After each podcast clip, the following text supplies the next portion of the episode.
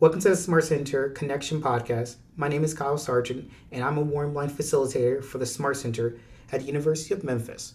The University of Memphis School of Social Work Smart Research Training and Treatment Center aims to provide evidence based interventions for school based mental health programming, increase access for school based behavioral health programming in underserved areas, offer training on best practices in telebehavioral health, develop opportunities to research in telebehavioral health, and provide direct services to the state's most vulnerable population. You can call the Smart Center at 901 678 1636. Today, I would like to discuss the concept of anxiety disorders. Everyone experiences anxiety through their lives. It's normal to feel nervous when a situation calls for it. Nervousness becomes a disorder when the anxiety that is being felt is not temporary and is not currently warranted.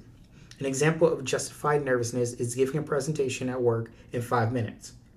An example of anxiety disorder is feeling so anxious for a presentation that you might have to give in the future that you decide it would be best not to work at all.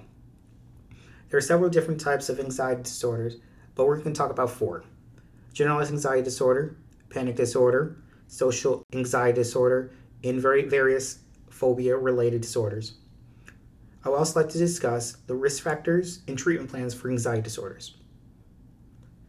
Generalized anxiety disorder is a condition that most individuals associate with anxiety. Generalized anxiety disorder, or GAD, involves persistent feelings of nervousness or dread that interferes in the individual's daily life. Anxiety that an individual feels from GAD can last months, if not years.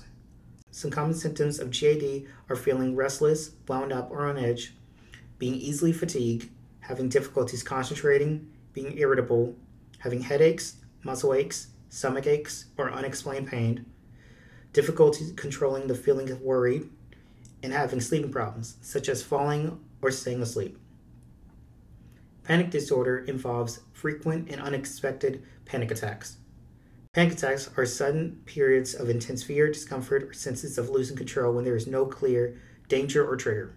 It is possible to have a panic attack but not suffer from panic disorder. During a panic attack, an individual might experience racing or pounding heart, sweating, trembling, or tingling, chest pains, feelings of impending doom, or feelings of being out of control. It's common for an individual suffering from panic attack to avoid certain places, behaviors, or situations to lessen the chance of a future panic attack.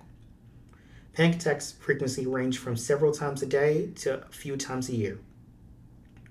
Social anxiety disorder is another anxiety disorder a lot of people heard of. Social anxiety disorder is the intense and persistent fear of being watched and judged by others. It's common for people suffering from social anxiety disorder to feel fear so intense that they feel that it is out of their control.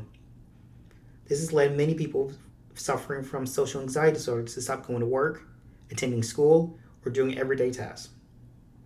Some someone suffering from the social anxiety disorder might experience blushing, sweating, or trembling, racing or pounding heart, stomach aches, rigid body posture, or speaking with a overly soft voice, difficulties making eye contact or being around people they don't know, and feelings of self-consciousness or fear that people will judge them negatively.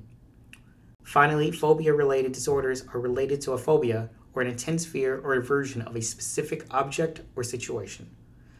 While phobias have an understandable basis, the fear that an individual feels is out of proportion compared to the actual danger the situation or object could cause them.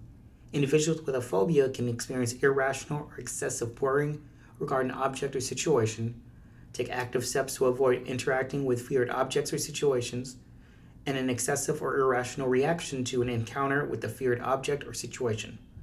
Some common phobias are flying, heights, blood, injections in certain animals. Risk factors.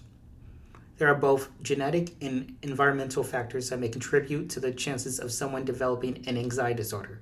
However, there are some factors that make the chances of developing an anxiety disorder more likely. These factors include shyness or feeling distress or nervousness in new situations in childhood, exposure to stressful and negative life or environmental events, and a history of anxiety or other mental disorders in biological rel- relatives. The symptoms of anxiety can be the symptoms of an anxiety can be intensified by physical health condition like thyroid problems or heart. The ten symptoms of anxiety can be intensified by health conditions like thyroid problems or heart arrhythmia or caffeine or other substance medications. Treatment and therapies. Once diagnosed, there are several treatment plans that a trained healthcare professional can implement, determining on the severity of an individual's anxiety. Psychotherapy involves cognitive behavioral therapy, or CBT, which teaches people to think differently about a situation so they can be less anxious, and acceptance and commitment therapy, or CAT, which utilizes mindfulness to reduce discomfort and anxiety. Another method of treatment is the use of medications. Some medications for anxiety must be used sparingly, and an individual would have to be weaned off of them gradually, but they have been proven to be effective. One of the final methods to treat an anxiety disorder is to participate in support groups. Joining self help groups can allow an individual to share their problems and accomplishments. There are even support groups that are available online for individuals who didn't have the time or resources to attend in person. Ensure you're receiving the best care, make sure to consult with a trained healthcare professional to determine if you're suffering from an anxiety disorder and what is your best treatment plan option. Thank you for listening to the Smart Center podcast. If you need any resources or services from the Smart Center, contact us at 901 678 1636.